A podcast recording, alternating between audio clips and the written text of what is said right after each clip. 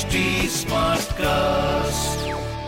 आप सुन रहे हैं एच डी स्मार्ट कास्ट और ये है रेडियो नशा प्रोडक्शन आरजे अनमोल की अनमोल कहानिया। बात है सन 1930 की। उस साल अगस्त महीने के आसपास एक नौजवान मुंबई यूनिवर्सिटी की सीढ़ियों से उतरा। हाथ में एक कागज़ का टुकड़ा था। इसी कागज़ के टुकड़े में उसकी किस्मत की चाबी थी। नौजवान बड़ा खुश था। उसकी आँखों में सपने थे, उम्मीदें थी। अभी अभी उसको बैचलर ऑफ़ आर्ट्स की डिग्री जो मिली थी, उस जमाने में भैया ग्रेजुएशन कंप्लीट करना कोई आम बात नहीं थी। काफ़ी एडवांस्ड और रिस्पेक्टेबल डिग्री हुआ करती थी। यूनिवर्सिटी के हर एक्टिविटी में, चाहे पढ़ाई हो, खेलकूद हो, या कोई एक्स्ट्रा करिकुलर एक्टिविटी हो, सब में उसने बड़ी शान से हिस्सा लिया। सारे प्रोफेसर ने प्रिडिक्ट किया था, ये लड़का बहुत दूर जाएगा। सारी संभावनाओं से भरा हुआ था उसका मन। लेकिन उसको क्या पता था कि सपने और हकीकत, ज़मीन आसमान का फ़र्क था भाई। डिग्री हाथ में लिए, वो निकल पड़ा अपनी किस्मत का फैसला करने। एक इज्जतदार नौकरी ढूँढने, जो उसके सपनों को उड़ान दे देगी। उसके और उस जैसे कई नौजवानों के लिए कोई काम नहीं था प्री इंडिपेंडेंट इंडिया में। काम करने की चाह तो थी, लेकिन मौका नहीं मिल रहा था। छह साल तक, यानी कि 1936 तक कोशिश करता रहा ये नौजवान, लेकिन भैया नौकरी नहीं मिली। लेकिन इस इस बंदे में एक हुनर था। वो था अदाकारी का, अभिनय का। स्टेज पे एक्टिंग करता था तो इस जद्दोजहद के बीच में भी एक सुकून मिलता था। अगर वो स्टेज और वो एक्टिंग नहीं होती तो शायद कब का पागल हो चुका होता। एक दिन, सवेरे, उसके सामने का रास्ता बिल्कुल साफ़ हो गया। उसके सारे सवालों के जवाब मिल गए, कैसे? सुनो। उसने तय किया कि फ़िल्मों में एक्टिंग करेगा। 1937 में किसी दोस्त के ज़रिए एक प्रोड्यूसर डायरेक्टर से मुलाकात हुई और 15 जनवरी 1937 पहला काम मिल गया साहब फ़िल्म में। कैरेक्टर रोल था। अगले कुछ 40 सालों तक इस नौजवान ने कई ऐसे कैरेक्टर रोल्स किए। इनका नाम था, है और रहेगा डेविड एब्राहम इन्हें हम सिर्फ़ डेविड के नाम से जानते हैं। राज कपूर की बूट पॉलिश से लेकर ऋषिकेश मुखर्जी की गोलमाल और बाशु चैटर्जी की खट्टा मीठा इन सारी फ़िल्मों में अपनी कला का जौहर दिखाया। हम डेविड साहब की बात करेंगे। 1937 में जो उनको ब्रेक मिला, वो ब्रेक देने वाले फ़िल्म मेकर थे मोहन भवनानी। ये जो मोहन साहब हैं, ये फ़िल्म डिवीज़न के लिए भी काम करते थे। जिस फ़िल्म में डेविड को पहला काम मिला, उसका नाम था जैम्बो द एप मैन ज़ाहिर सी बात है कि फ़िल्म जो है वो टार्जन से इंस्पायर्ड थी। इसमें एक बुज़ुर्ग प्रोफेसर का रोल था, जहाँ पे कि डेविड नज़र आए। सत्ताईस साल के थे डेविड और काम किया एक ऐसे इंसान का जो शायद एज में डबल है। 1937 से 1940 तक। तीन साल डेविड ने बहुत कुछ सीखा। भवनानी उनको एक्टर बनने के लिए ग्रूम कर रहे थे, लेकिन उन्होंने फ़िल्म मेकिंग से सारे डिपार्टमेंट्स में काम किया। कभी असिस्टेंट डायरेक्टर रहे, कभी क्लैपर बॉय कभी टेलीफोन ऑपरेटर और कभी एक्टर उन्हें इस बात की कोई फ़िक्र नहीं थी कि क्या क्लैपर बॉय क्या टेक्नीशियन क्या एक्टर भाई, सबके सब सैलरी पे थे तो फिर क्या? सैलरी लो, काम करो। डेविड ने बाद में कई इंटरव्यूज़ में कहा है कि उस समय फ़िल्म स्टूडियोज यूनिवर्सिटीज से कुछ कम नहीं थे। ज़िंदगी के बारे में दुनिया के बारे में इंसानियत के बारे में पैसों के बारे में हर चीज़ के बारे में जानकारी मिलती थी सीखने को मिलता था। लेकिन साहब एक दिन डेविड साहब को नौकरी से हाथ धोना पड़ा। स्टूडियो बंद हो गया ना?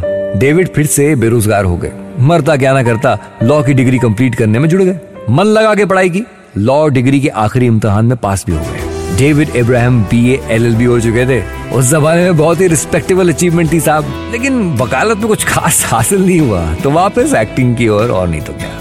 फ़िल्म मेकिंग बदल रही थी इंडस्ट्री बदल रही थी। स्टारडम का जमाना था अब स्टार्स को सैलरी नहीं एक फ़ीस मिलती थी वो भी लाखों में। और ऐसे ही एक स्टार ने डेविड को उनकी ज़िंदगी का पहला यादगार रोल दिया।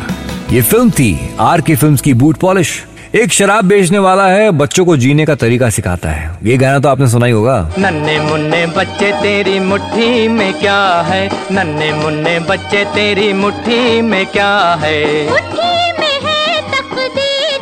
ये डेविड पे पिक्चराइज हुआ था। लेकिन इस फ़िल्म का एक और गाना था बहुत पॉपुलर हुआ। वो भी उन पे पिक्चराइज हुआ था। इसे गाया था मन्ना दा ने। लपक झपक तू आरे बदरवा लपक झपक तू आरे बदरवा सर की खेती सूख रही है सर की खेती। बूट पॉलिश में डेविड के परफॉर्मेंस को बहुत ज़्यादा सराहा गया। और इसके बाद उनको एक के बाद एक सपोर्टिंग रोल्स मिलने लगे। इंडियन पीपल्स थिएटर एसोसिएशन यानी कि इप्टा से भी जुड़े। इप्टा के प्रमुख निर्देशक ख्वाजा अहमद अब्बास की इंटरनेशनल प्रोजेक्ट परदेसी, जो इंडिया और रशिया के कोलैबोरेशन में बनी, उसमें भी हमारे डेविड साहब ने काम किया। उस वक्त के कई शोज़ में एंकर के तौर पे, जैसे आजकल हम जैसे आरजेज एंकरिंग करते हैं या रेड कार्पेट कवर करते हैं, कई फ़िल्म फेयर अवार्ड्स की सेरेमनीज में उन्होंने एंकरिंग भी की। ऋषिदा के साथ डेविड का पहला कोलैबोरेशन था ऋषिदा के डेब्यू फ़िल्म में मुसाफिर फ़िल्म एक घर, एक मकान के बारे में है, जिसमें किराएदार आते जाते हैं। कभी दिलीप कुमार आते हैं, कभी किशोर कुमार, कभी सुचित्रा सेन, लेकिन मकान मालिक एक ही है डेविड हर बार डेविड इनको मकान तक लाते हैं ये शुरुआत है हिंदी सिनेमा के इतिहास में एक यूनिक कोलैबोरेशन की। ऋषिदा की फ़िल्मों में डेविड सूत्रधार का रोल निभाते थे। चाहे वो गोलमाल में वो अंकल जिन्होंने अमोल पालेकर को उत्पल दत्त के पास नौकरी दिलवाई, या फिर चुपके चुपके में शर्मिला जी के पिता जिन्होंने कहानी की शुरुआत एक अजीब ही ढंग से की। ऋषिदा की फ़िल्मों का अभिन्न अंग थे डेविड। एक्टिंग के साथ साथ उन्हें बॉडी बिल्डिंग का भी शौक था। महाराष्ट्र वेट लिफ्टिंग फेडरेशन के प्रेसिडेंट रहे 50 सालों तक और इंडियन वेट लिफ्टिंग फेडरेशन के वाइस प्रेसिडेंट रहे कुछ 35 सालों तक। इंडियन ओलंपिक एसोसिएशन के मेंबर थे। हर बार इंडियन ओलंपिक टीम के साथ विदेश जाते थे। 1952 में हेलसिंकी 1960 में रोम 64 में टोक्यो 68 में मेक्सिको और 72 में म्यूनिक ओलंपिक जा चुके हैं। डेविड ने हिंदुस्तान को हर जगह रिप्रेजेंट किया। एक ही इंसान। लॉयर भी था, अभिनेता भी था, बॉडी बिल्डर भी था, शो होस्ट भी था और स्पोर्ट्समैन भी। कमाल है ना? सालों तक फ़िल्मों में अपनी छाप छोड़ने के बाद 28 दिसंबर 1981 डेविड अब्राहम इस दुनिया को छोड़ के चले गए। लेकिन उनके वो रोल्स, उनकी वो मुस्कान, उनके चेहरे पे वो दमक वो याद है। आरजे अनमोल की अनमोल कहानियाँ।